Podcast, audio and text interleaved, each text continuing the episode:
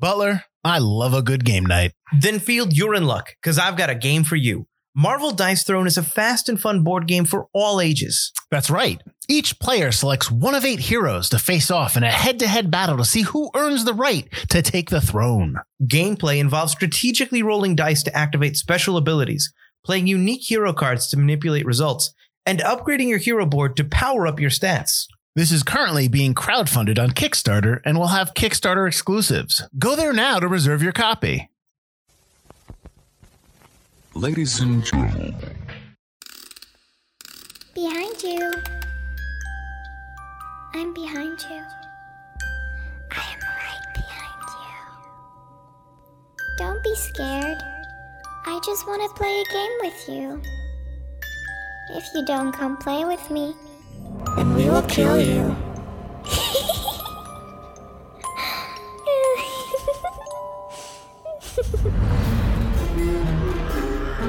Every episode we do is just a lead up to Forgotten She clearly stirred her coffee with her glasses. and was like, What are you doing? do, do, do, do, boop, boop. This Yeah. is not jazz, dude. oh, they eat it like a They're jam. like motorboarding the nets. Yeah. Keep it spooky, y'all. Hi, I'm Mike Field. And I'm Mike Butler. And you're now entering the world of the macabre where no one will save you as you bleed out. Welcome to Forgotten Horror, our final episode this year. Oh. Each episode, we'll discuss a film that was forgotten by audiences. Perhaps they were too busy running from feral vampires on the snowy tundra. Maybe they accidentally drank a vial of slime and became Satan personified. Or maybe they're just having nightmares after reading a few good books. We'll discuss what we love about the movie or perhaps don't love about it, but we'll always recommend you revisit it.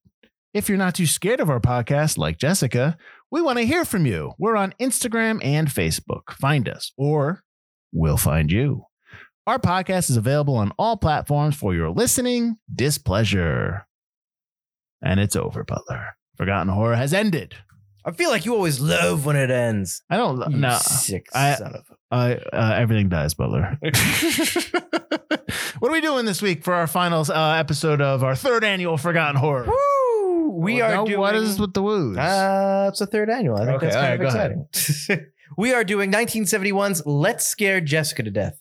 A recently institutionalized woman has bizarre experiences after moving into a supposedly haunted country farmhouse and fears she may be losing her sanity once again. That's it. Oh, That's it. that's it. I think it's an all right syn- synopsis. Hey, It's sure. straight and to the point, and it didn't get anything wrong, which they usually do. Didn't get anything wrong. All right, that's good. No good. All right, so Let's Scare Jessica to Death has a runtime of 89 minutes. It's rated GP. So real quickly, GP was the old rating that the MPAA used, and it replaced the M rating.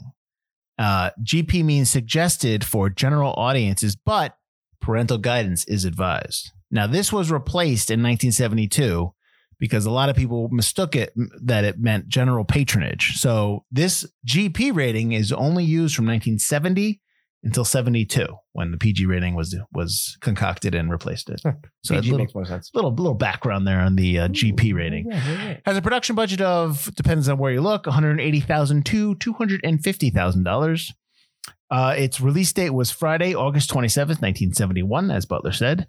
Uh, its opening weekend, it did forty seven thousand dollars, and then I have nothing else after that. There's no other. I could not find any other how much it made total, or or in general, like domestic or worldwide. I don't think it had a huge, huge release. Now, remember, with movies back in the seventies and eighties, they really don't have a there's a wide release for a film would be not even a wide release where it is now, which is like 3,400 screens or something like that. Right. So you're not going to get a lot of big numbers anyways back then. And this is an indie film, so definitely not going to get that. Uh, the production company is the Jessica Company, which was probably just made for this movie, and they're distributed by Paramount Pictures. Now, there's nothing else. That, I'm going to give you some movie releases that are around this time, but nothing came out at the same time it, this movie did. Um, you had on the 27th of September, which is a full month behind. Uh, excuse me. Uh, uh, yeah, a full month ahead. No, not ahead. A full month uh, after this film is The Trojan Woman. October 1st, you had A Safe Place. Before the 27th of August, when this movie came out, you had the 18th of August, which was Fool's Parade, and then The Panic in Needle Park on July 13th. So I'm sure many people probably know about The Panic in Needle Park. But other than that, I bet you no one's ever heard of those other films unless you're much Uh, older nope. than I am. so you had directed by John Hancock, who did Bang the Drum Slowly, Weeds, Prancer, and he was a- nominated for an Academy Award for a short film for Sticky My Fingers, Fleet My Feet. Uh, it was also written by Hancock and Lee Kalcheim, uh, but they actually have the writing credits are different for some reason. So they use a different writing credit. So Hancock is credited as Ralph Rose, and then Kalcheim is credited as Norman Jones.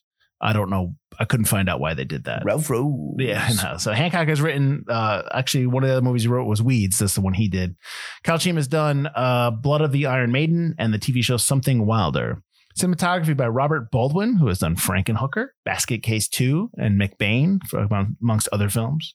Composer was uh, Orville Stoeber, who did Weeds, Suspended Animation, and The Looking Glass. Edited by Murray Solomon. Excuse me, Murray Solomon. He did Diary of the Dead, Stigma, and has an uncredited uh, credit, I guess, for The Godfather. Uh, it says New York, so I'm wondering if he just did some of the New York stuff. Well, Yeah. whatever. Or maybe he maybe they just edited a little bit in the city. Who knows? They really couldn't find anything on that. And produced by Charles B. Moss Jr., who did Diary of the Dead and Stigma. Uh, not a big cast. You had uh, Zohra Lampert as Jessica. Uh, she's in Stanley and Iris. She was also in The Exorcist 3, and she won an Emmy for her role for a guest role on the TV show Kojak. Barton Heyman as Duncan. He's in the, the first Exorcist. He's also in Cruisin', I uh, the Al Pacino film. Uh, watch that; it's very good. And The Secret of My Success. I don't. I couldn't figure out which one he was in. The Secret of My Success. I, I think he's one of the guys. One of the. one of the yeah. Is he maybe the guy that couldn't run on the rooftop? No, that care? guy is in other stuff. Okay. I've, uh, I don't think so. Kevin O'Connor as Woody. He's in the TV show The Doctors. He's also in The Brinks Job. In It's Alive 3, Island of the Alive. Have you ever seen any It's Alive movies? No. Yeah, I've seen the first one and I didn't realize there was three. But um it's like think. No, it's a horror film, yeah. But it's like the, the poster, I believe not no, I'm thinking a basket case. That's with the basket and it's bloody.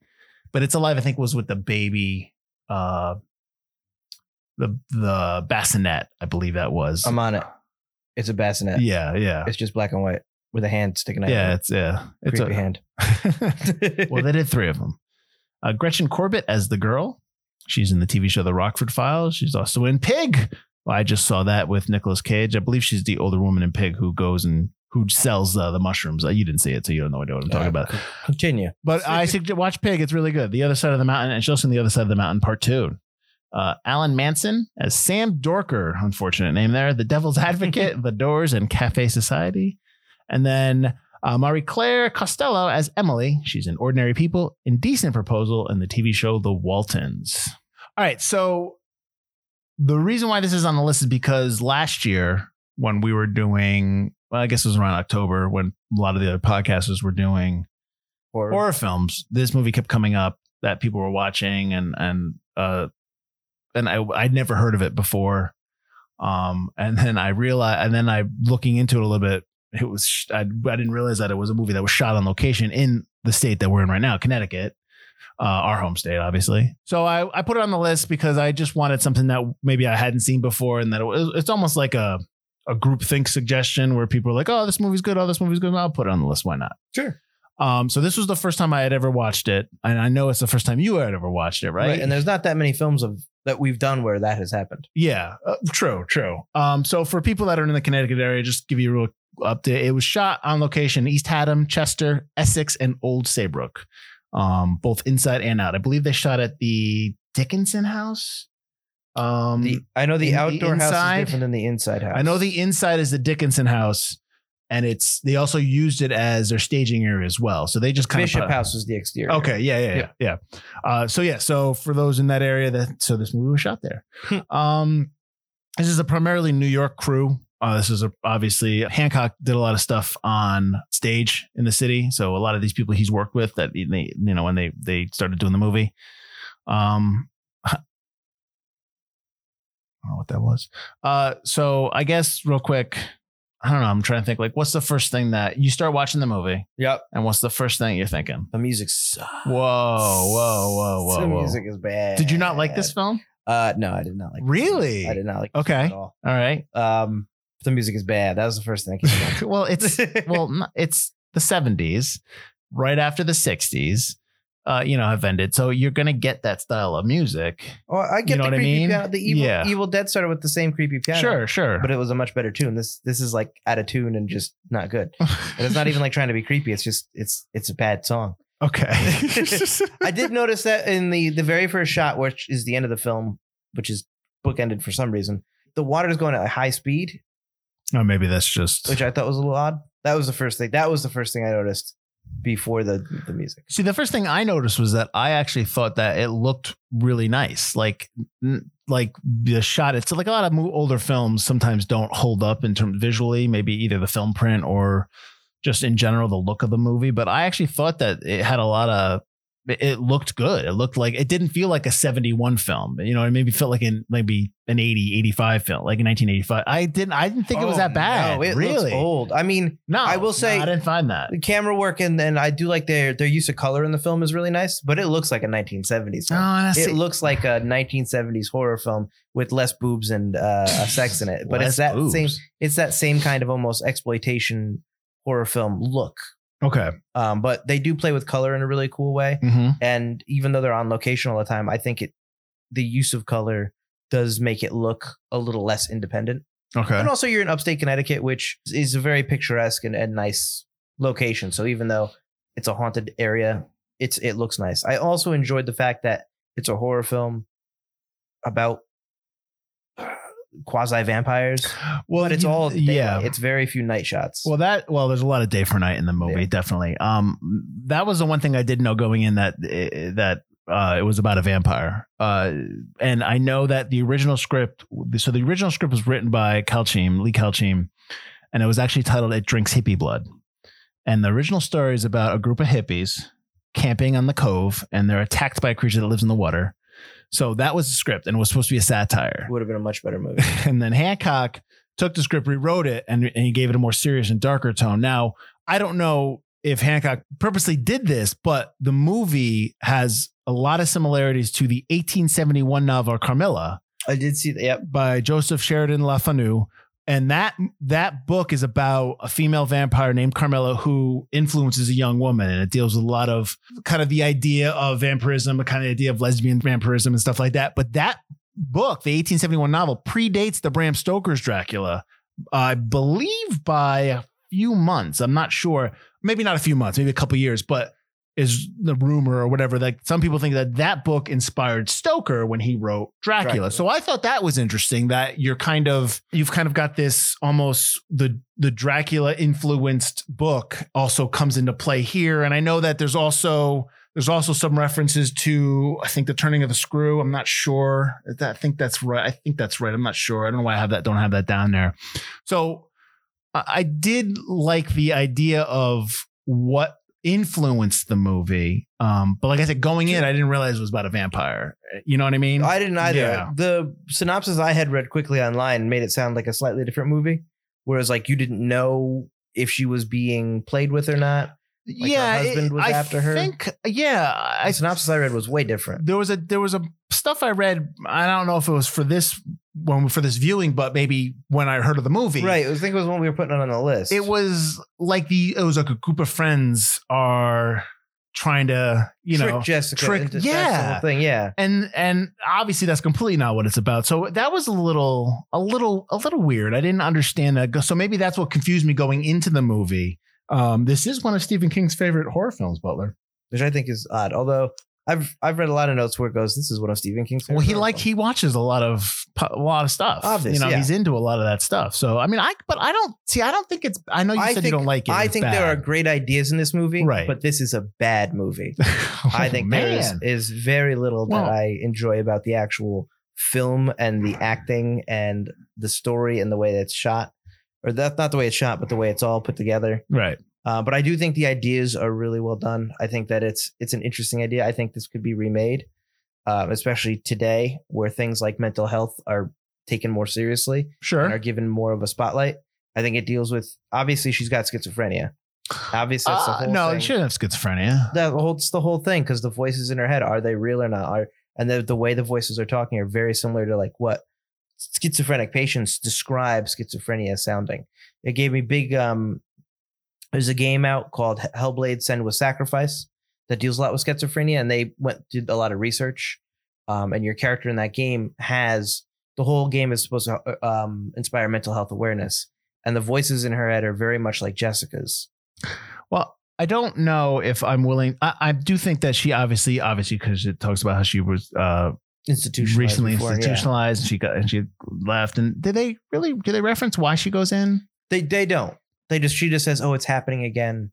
Okay. Um, at some point. Um, I mean, but you can also make a case for like she has, you know, she's got a massive anxiety disorder. You know what I mean? Like uh, this is Yeah. the '70s, so we're not, we're not, you're not really talking about anxiety back then. I get what you're saying. I get you, but she's seeing she's seeing bodies, she's hearing voices. Well, that's, she's- that's well, very she's- schizophrenic. she saw that woman, but that that girl was real. that girl was real, but she also saw that body, which wasn't there. What and body? she goes Where? when she thinks she saw the art dealer's body, No, she did. That that no. See, but that's the thing. he disappears, and she goes See, no, because she just he disappears when she's on the rock, and he goes he doesn't the husband doesn't see him at first or at all. They don't see Right. that guy, and she goes, oh no, it's happening again, isn't it? It's happening again. See, That's what she says. But here's the thing, because this is one of this is m- my confusion with the movie. I don't get the scars. I don't understand the scars on the guy's. fa- Uh, everyone's Well, so she- scars. She, cuts to drink the blood. Clearly, Oh. she doesn't have teeth. okay, I get that. She's a different kind of vampire. right, but so she doesn't. She just she doesn't turn. No one, none of them turned. Like, No, because it's not a good movie. well, that's well, this they is don't explore the vampire angle that much. They just mention, oh, she's a vampire. So she just randomly picks some of these people to to feed off of, and they just accept it. I don't know about randomly. It seems like everybody in town. But it seems like everybody is evil. Everyone's Oh, everyone's a douchebag for sure. no. It seems like everybody's enthralled though, because at the end of the film, everyone's watching her. okay. and So you're she saying she daily. controls them. Like I say, possibly. I don't want to make excuses for this movie because it's not. I'm not. I But I would say that yes, she controls them. They're all kind of her. Um, not Rembrandt. I always forget this dude's name. from Renfield. Dracula. Renfield. They're all her Renfield. See, I didn't think that the dorker, the dorker at the bottom of the. First of all, that is a terrible last name. like, I'm just like dorker. Really? That's the name we're coming up with. It Was dork not a big word back then? Uh, dork. Yeah, that was that was that was a little. I was. It's a little weird when I have to sit here and talk about dor- dorker. But anyways, I didn't think that she that he was fake on the bottom there because the girl's real. So the girl waved her over to the to the. the if the girl is real and the girl waves her over to the cliff, she's Right. showing her Dorker on the ground. So Yeah. why would Dorker be not not real be dead down there? I don't get that. I'm not saying he's not. He was. Re- I think he was really dead. Yeah. So Oh, that- for sure, Oh, yeah. you're just saying the fact that she says it's happening again. I think that that means that okay. yes, before she All was right. seeing things and hearing. that makes sense. Yes. Well, the movie can't be that bad, Butler, because it got Hancock the the Jaws two gig. and got him. He got fired Well, he because got- he wasn't good enough. No, he got fired for a lot of a lot of a variety of reasons on the Jaws 2. Uh I mean, he what did he fire? He fired somebody. No, the one the producer Sheinberg wanted Lorraine Gary, his wife at the time, to be in the movie more, Right. and he didn't want to. Um, I think he rewrote the script. There was a bunch of things that they changed, and then he fired somebody that happened to be the girlfriend of one of the execs. I think it was just like, I mean, granted, you got a shot, you got a big shot to do Jaws 2, and he wanted to do a different Jaws 2 than what they did, which I thought his idea was a little interesting how Amity was a ghost town. Everything was boarded up. Nobody was there, but like none of the people who, in Amity wanted to board up their stores. They didn't want their storefronts blocked. So he, he he felt he was fighting against that. But I actually liked his idea. I was like, oh, that makes sense because nobody wanted to go to Amity more because of the, The the, shark shark, attacks. attacks. Uh, but yeah, no, he got he he got the job for Jaws 2 based upon how he shot that lake scene with Jessica and the woman. How they he used the woman underneath when she grabbed her. Yeah. that's how he got the job. Okay, What what you're, you it's, it's, okay. It's Oh, fine. man. That shot's fine. he did Prancer. It's fine. like I say, it's shot fine, but the it's cut weird. You don't get a lot of time with your characters. They has Jessica smiles the whole time and just acts like so. well, she's fake. She's fake smile. I smiling. get it, but it's just kind of like, uh, come on. Did you not like the her? husband makes no sense at all. I don't get the husband's motivation, his emotions, his acting, his dialogue. Nothing is real in terms of those characters. They don't seem real. They seem there to have this plot go forward. It just doesn't. It doesn't resonate with me. It shouldn't resonate with anybody. Jessica, sure, she's real. She's got mental health issues. The smiling is a little weird, a little much. But that's because she's trying to fake Trying it. to fake it, like act like everything's okay. But yeah. it's just uh, it's just the rest of it just doesn't work for me. I think it's it's underlying. It's got a great idea, which is I think ahead of its time in terms of 1971, but it's just not a good movie. Right. Like The Mouse. which is a mole. Just call it a fucking mouse. well, they man. well they couldn't find. They couldn't get a. It is a So, mouse. Cr- scribble out mole and put Uh, mouse. I- and yeah. I, I didn't get the mole. It's got thing. no eyes. You just had a close up of it. I also don't understand uh, what Woody's doing. Like, I don't understand. So, hey, we bought this house. We need money. Right. Let's sell everything out of the house. You know, antique it. Okay, okay. What's the orchard? Like, do you not? Do you sell apples? Like- I think the plan is to sell apples. Okay, but like, is to run an so. orchard. But here's my thing: Mhm. Are you watering the apples? Are you poisoning? Are you killing the bugs? What are you doing exactly? he's doing. He's putting insecticide on it. right, but I didn't understand why Woody was living with them. He was helping the husband out while they were getting on their feet. Okay, And All he's right. like, as long as I get a room and board or whatever, it's cool. sure. I Okay, think he's a hippie. He's no, I get it. I get it. There's, there's a lot. Uh, that's the other part of this movie that um that the, one of the themes that they're using in this film is kind of the hippie culture, the ending of the hippie culture, the death and corruption of the counterculture. Kind of like how they didn't achieve what they wanted to achieve. So now it's time to get jobs, you lazy bastard. Well, you know what? But like that, like how like when they have the hearse. And you had that they had the love thing on the hearse, Right, Yeah. Then you see it again. It's been scrapped, scraped off by these old guys. Like number one, punch these old guys in the face. oh, absolutely. You know what I mean? Got Like- his foot on the on the car. Come when they're just like like just and I get it, they're not actors. They're clearly not actors because they're half smiling all the time. Like one of the dudes is always smiling. I'm just like, come on, man. No one said stop smiling. But um, just punch these guys in the face. I mean, these guys aren't going to do anything. They're like 70 years old, and Yeah, they're like they're, they're all like in your face. Like just knock them down. But I get it. But it's uh, that whole idea of the counterculture, just kind of like it didn't. They didn't achieve what they wanted to achieve, and and I thought that was interesting. I liked that in the movie. Just, but it's not like when they first show up and they drive in the hearse and everyone's staring, and then they like they're driving around like, yeah, we the station wagon was much expensive, whatever they said. It's Yeah. like, why are you being a jerk? Just just keep going, just keep driving, stuff like that. So, uh, you know, I, I I I understand why that a lot of that stuff is in there, and I understand the whole Woody aspect and Woody character. But like, they meet Emily, she's there, she's in the house, she makes some excuse why she's there, and I guess I understand what you're saying about Duncan, about the the husband and his motivation. Like, what is he doing? What's he saying? Mhm. But don't you have to think that maybe like Emily's influence is on her on him now at this point? Like, he, if if we're saying that the entire town is infatuated, Sure, and, I, yeah, I get when she comes down and he finally does, you know, the No, deed not that her. point, just I in general. that, yeah, In general, his infatuation, sure, but his the way he treats Jessica doesn't make sense. It's back and forth. It's all over the place. I don't Well, understand. he's it. maybe he's just not a good husband. He quits Listen. his job at the Philharmonic to be with her I in the get that. country. He- it's not that he's not a good husband. It's that he's a, not a good character. Mhm. His character, you, they do not explore these characters at all. It's just completely just haphazard. I mean, Woody's there to die. Why why does he die and not get turned or whatever? Why does I he think die? I think Woody dies because he was too infatuated with Emily. I think Okay. she was just like, "Come here, I got to get rid of you. I've already played my hand with Jessica, so I'm I'm done with you and your." So her whole infatuation." her whole do you think that her whole goal I know you're gonna tell me I don't think they knew, but I'm gonna ask you, do you think Emily's whole goal was to have Jessica be by her side? I think so. Okay. Was it because isn't that picture Jessica? Uh, not Jessica, but it's Emily, another girl, and then The the father. The father. I thought that was her parents. No? well, yeah, but maybe she's trying to recreate that kind of family dynamic. The other Okay. guys in the town are all old, Yeah. so maybe she just wants some more young people to be with, like Okay. vampires forever. Right, right, right. Okay. Like trying to recreate that photo, essentially recreate that family. Right, right. Okay. Go, go ahead. I cut you off your train of thought in terms of. I don't remember what my train of thought was, so that's fine. no, I was just talking about how I think Woody was just there to die. That's what we're talking about. Okay. And right. Yeah, I said my piece. I said my piece on Woody. I'm moving. I think he's just there to die.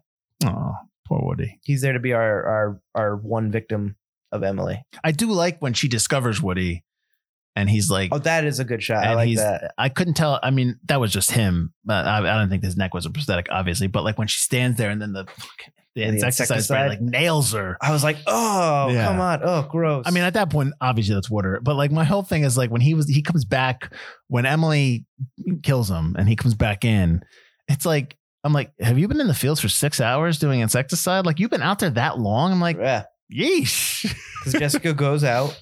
Jessica's in the attic. Woody's doing his insecticide. Yeah. Jessica goes to the water. Insecticide. Jessica runs back in the house and locks herself in the attic. Insecticiding. Four hours goes by, still insecticiding. She gets a ride into town. He's still out there. It's the biggest orchard ever, man. So I know you said you didn't like the score.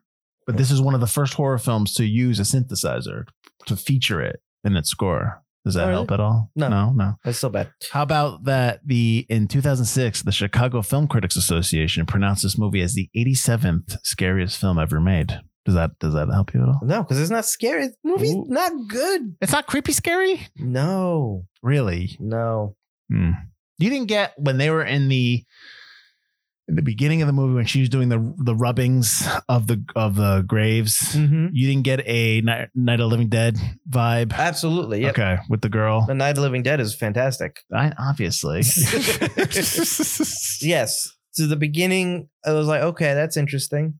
But the the, the this is a lot of wasted potential in this film. okay. and it's that's un- like this movie is clear clearly it makes sense that this is like a 1970s schlock grindhouse like hippie dive movie that was just got rewritten by a guy who wanted to elevate it past what it was. Was that clear because I told you it was, or was it clear when you were watching it? It's clear now to me. okay. I mean, but it was it's kind of clear, like it, it wants to be better than it is, well, not which every is movie great, which is does, yeah. great. Okay. but it's not. And I don't think it can get past I think maybe John Hancock tried to get we call him John Hancock. That's his name. I get it. it might be fake. It might he might have it might be a stage name. but it's clear that he wanted to elevate it beyond you know what it was and i think his ideas are, are great Mhm. but i think at its base it was still that schlocky grindhouse film and i think it would have been better to just be that I don't think it would ever. It, well, how about th- does it bother you? Maybe it bothers you that Jessica was purposely written as an unreliable narrator. Does that bother you at all with the storytelling? Like you can't trust her. no i think that's great i think that really works because that makes it seem like okay is she just being tricked or or not but i don't think they play with that idea enough Okay. within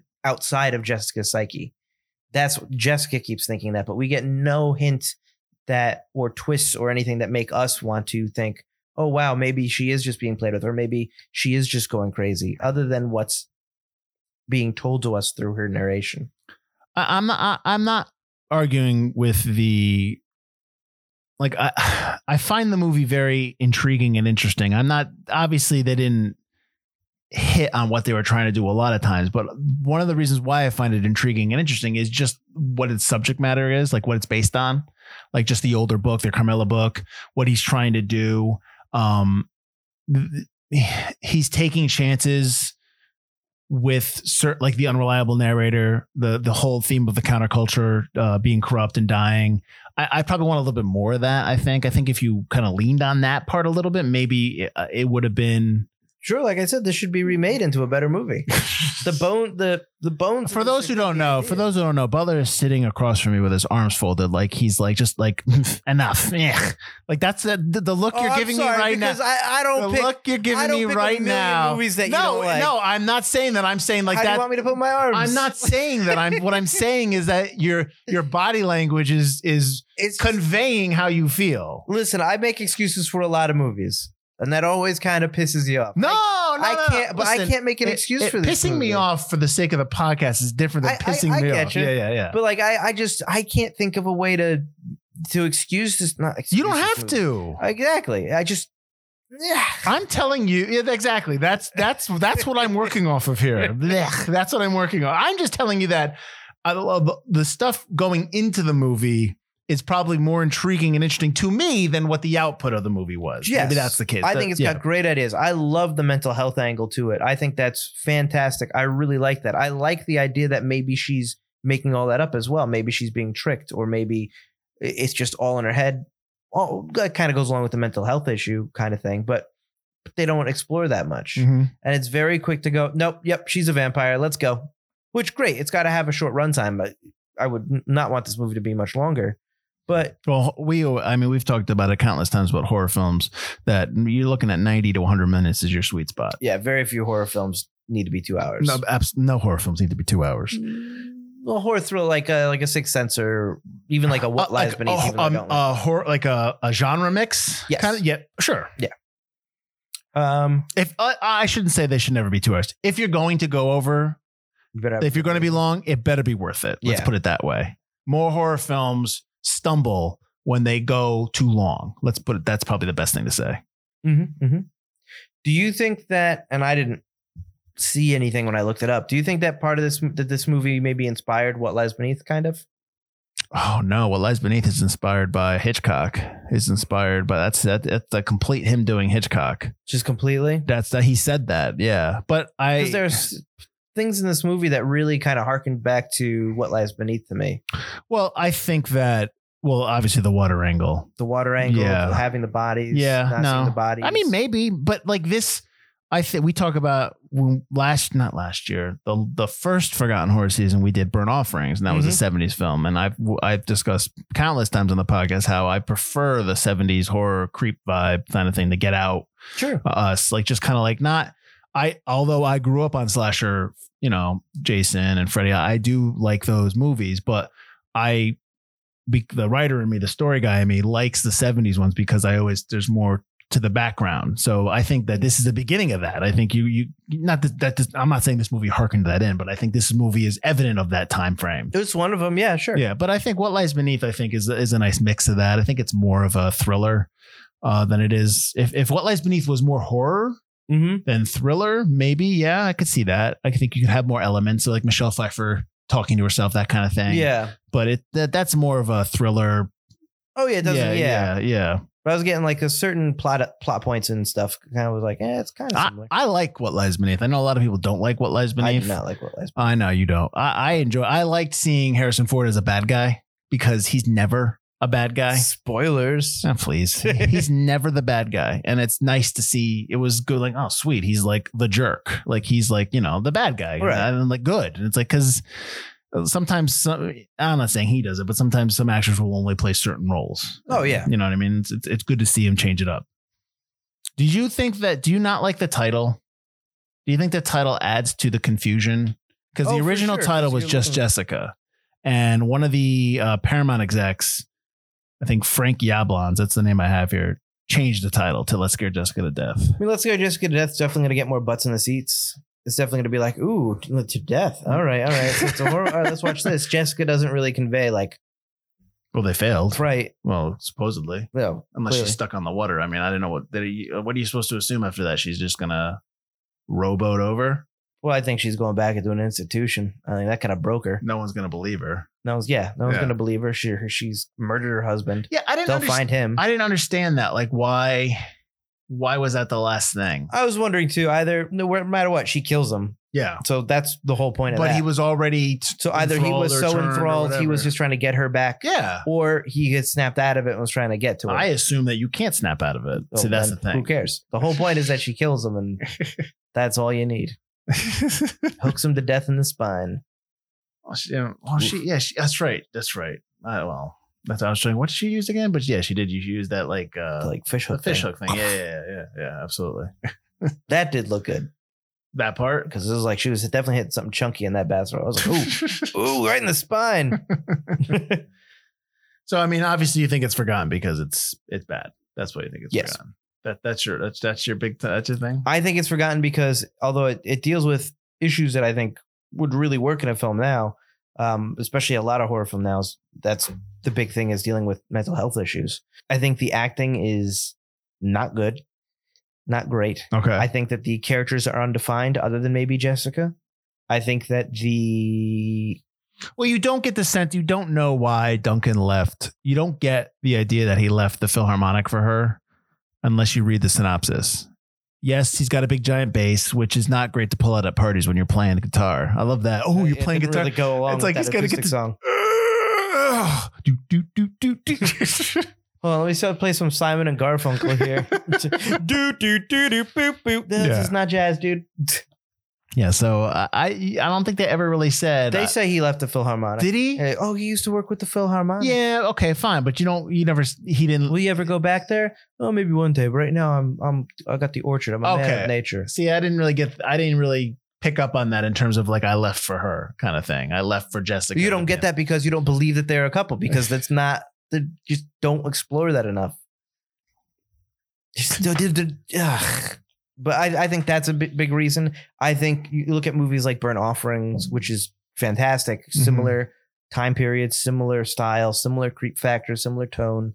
There are other movies that have come out at this time that are bigger, better films um, that have have lives beyond what when it came out, and maybe have had directors and actors who have done more afterward. Whereas this doesn't don't really have that. Like Burnt Offerings has um, what's his face? Has Oliver Reed, And- Reed, but but also Karen Black and Betty Davis, Lee Montgomery, Burgess Meredith. there a bunch Yeah, it's got that, it's got cast, it's got people. sure. You know, other other ones have the the luck of having a director who really goes on to do a lot of stuff afterward. right, right. Or Uh, you know, they spawned yeah. numerous sequels, which Let's Scare Jessica to Jet Death really, even if it was, and I'm not, this isn't to say it's not a good film, although I don't think it is. that it's- I'm just saying it, it's not getting sequels. And I'm not saying that because I think it's a bad movie. It's not getting sequels because it doesn't call for it. sure. And I think it'd be very hard to give it a sequel unless you're just doing Emily's character again, enticing another girl somewhere. hmm Well, it, it's a, it's it's a cult classic. It's definitely a cult. Exactly, Cla- I mean, it came out on Blu-ray by the Scream Factory last year, January 2020. Um, so I think that if Hancock didn't get fired from Jaws 2, like if he actually did Jaws 2, his obviously his career path would have been different. Mm-hmm. And I'm wondering if if that was the case, if this movie would have got more play, because you do Jaws 2. It's gonna be successful because it's the sequel. You know what I mean? Right.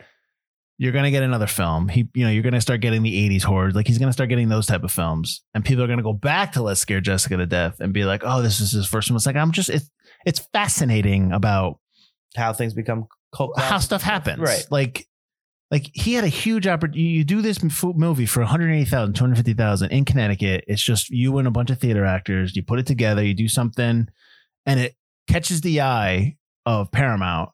And you get offered a sequel to one of the biggest summer films of all time, and you lose the job. Whatever. If it's not your fault, if it is your fault, whatever. You know, Right. and you lose that gig and it's like what could have been like i just i wonder i wonder if is this is this hancock's best film? Like would this have been his best film? Probably not. He probably had a better film in him. Mm-hmm. you know what i mean? Like he's done other stuff. I'm not i mean listen he's had better slowly. yeah no no i get you but I, i'm just saying i'm wondering what would have happened if he completed jaws 2 and he, he was able to do what he wanted to do. Like where would he have gone? I mean that's just it's, it's just that's fascinating to me. I, I don't know. I don't know why. I don't know why. It just is i, I like a lot of the Because stuff one day you'll make a small film no that'll get picked up, and then all. you'll make not Jaws at, eight. Not at all. I totally do Jaws eight. I'll do any bad sequel. I don't care. Uh, but I just, uh, you know, I, I, I, I know I have a soft spot for indie films, and if there was a spinoff for Forgotten Cinema where I'm just sitting here, it would be called indie film. And that's all I'm doing. And you would talking about indie defend film. them all. Uh, you wouldn't be on that. but yes. Um, but I, I just there's a lot of stuff that circles this film that fascinates me. And I, I agree with you. I'm not sitting here telling you this film is fantastic. It's got, you know, but like I I am interested in what everything went into the film and beyond the the I, I it is forgotten for a lot of the reasons you said. I don't think it's very flashy. I don't think it's one of the top films of the 70s in this genre. In this, you know, I understand that people are saying it's the scariest film ever made. I don't know because you know I'm this. We're talking that's 40 years ago. You know, 50 for 50 years ago. Holy crap. Do you want to pull up the horror movies of the 70s? No, I'm just saying it's like what what people watched up until this. You know what I mean? Like sure. why people why it would get like the one of the one of the people would think is one of the scariest films ever made because of just like what came before and and just kind of like what they're used to in a horror film and then you have this film that's all i just find that fascinating i find the historic history of film fascinating in terms of like what hits what doesn't hit Sure, what, what yeah. that's all that's that's right. all i'm saying oh it's okay you cannot like the film butler it's all right I like how defensive you get when I don't like something. I'm like, not defensive. I'm I'm know, I'm simply trying to I'm simply trying to give the people that are listening and you just why I don't feel the same way you do. Um, maybe maybe I'm just I'm viewing it from a different angle. That's probably what I'm saying. That's Okay. all. That's all I'm saying. I, I that's all. I don't I don't I didn't come away from this film being like eh like you. I came away when I went into the facts and started looking into it. I, I found that more fascinating. Maybe that's what it. Maybe if I watched it again, I'd probably fall asleep or something like that. I think but you find the career of John D. Hancock more that, I so just, fascinating that it makes I just can't believe you got Jaws two from this. I, what happened? Like I just Well, clearly you saw. He, I read some of the he stuff, pissed off too many people. but like we talk about all the time when you read stuff on the internet, you don't know what what's real and what's but not real. play ball, man. no, I get you. No, listen, I get. Look at Rogue One. Oh, I know. listen, I get a chance to do something like that. I'm gonna be like, whatever. Yeah, okay. Absolutely, yes. Yeah, sir. yeah, no. You got to build up that credit before Of you course. can really, yeah. Yeah, no, I, I, I, but some people can't. I mean, I, I remember. Quick story. I won back in the. Oh, maybe this is like 15 years ago.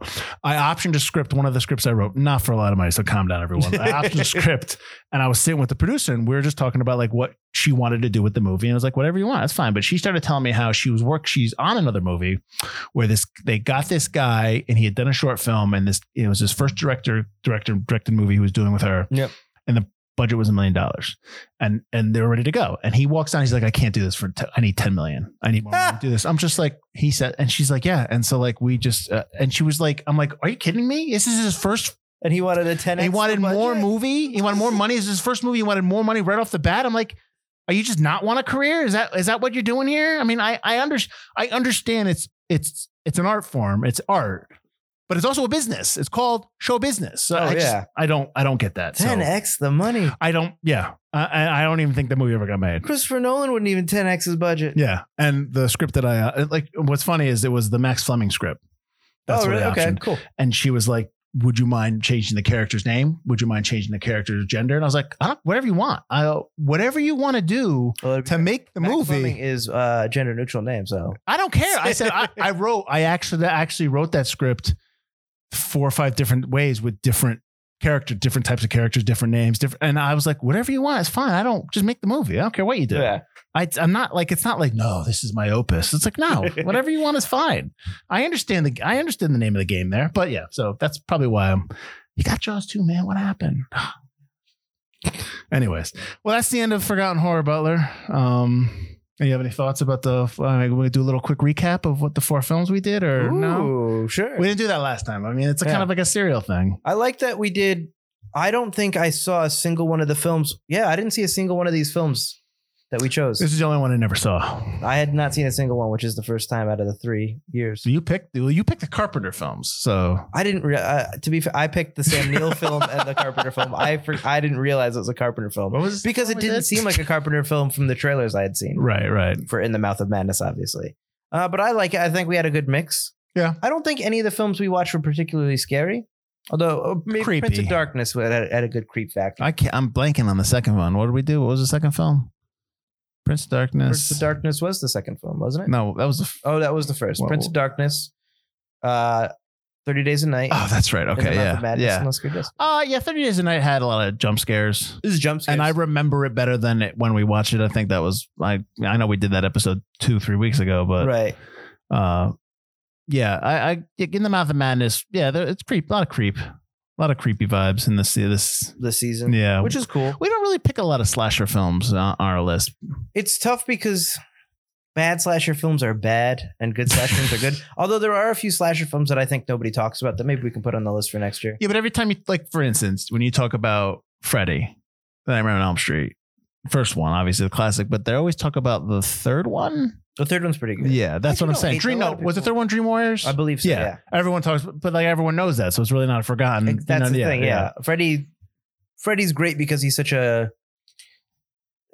he's such a uh, exuberant slasher, and Sure. everyone else is just a quiet. Well, he's always crack wisecracking. wisecracking. Because you had Jay before you had really Jason who said nothing. Yeah, you had Jason who said nothing, and Mike Myers who said nothing, and then Freddy comes along, and it's just like he's like you know riffing and stuff like that. Yeah. And Freddy, you know, Robert Englund, like you know, just choose that scene. Oh yeah, of course. awesome. And then you get Hellraiser, and Hellraiser kind of does the same thing, but in a more like Yeah, sexual, Hellraiser's more like um, way. he just he says he talks, but he's not like uh, He's not funny. Yeah, yeah, Pinhead. He doesn't. Yeah. yeah, I know his name's not Hellraiser. I just Yeah, his name that wasn't really Pinhead, and that just kind of. I know, but that's yeah, that's how everyone knows him. That's why in the second one they call him Pinhead. And just- that's not Aw, his poor name. Clive. That's just. Uh, but yeah, but, but there are some slashers out there with characters that just never really got sequels or that many sequels that are, are pretty good. We can look at. no, I just Stuff from the curious early what we pick, well. what we choose. Yeah, no, Yeah. no. We do tend to choose more creepy, and I think, like you said, it's it's the writer in you. It's it's the Oh, totally. in me. It's, it's that totally. it's that that creepy vibe. I think is more important than just having jump scares or a lot of blood on screen. Right, right. Being said, I also love Evil Dead, where they just throw gallons and gallons of blood. Well, you know, well, I'm trying to think. One, two, three, four. Oh, Terry Butler. It's only four next year. We'll get to five again. We'll do a five uh, again. That must come around like whatever, one every four years. Probably. Well, if if the podcast is still going on. Always. All right, so um, I guess uh, let everyone know where they can find us. You can find us at ForgottenCinemaPodcast.com or ForgottenEntertainment.com as we are part of the Forgotten Entertainment family. You can also find us on the socials Instagram, Facebook. Uh, join the lobby. It's our Facebook group where we talk about films. We just had an when we're recording this, we just had an argument about Dante's Peak and Volcano. Dante Uh, Seek's better. Yeah, I think my mom reignited the flame within him, and now uh, he's all about it. so, if you want to uh, give us your take on whether Dante's Peak or Volcano is better, or that I'm completely wrong about my take on Let's Scare Jessica to Death, and I'm just an idiot who doesn't know movies, please go to the lobby and uh, let's talk about it. Uh, and then on Instagram, we have posts every week. We field post some of the facts about the movies as well right before it comes out. So if you want those in writing, um, or maybe a little bit of a deeper, more factual fact that might be interesting, like they used this kind of blood in something. That's where that's going to be. So check all that out. So this is the end of season 10. The Forgotten Horror always ends it out, and we are starting season 11 next year. Next year, Mm. next week, excuse me. Uh, we're kicking off with a movie from 1996, The Ghost and the Darkness, uh, starring Michael Douglas and Val Kilmer. and I have always mispronounced it as the ghost in the darkness. Wow, interesting. Well, join us next week where Butler learns how to say the name of the movie correctly. I already did. I just Oh, learned it. Come on.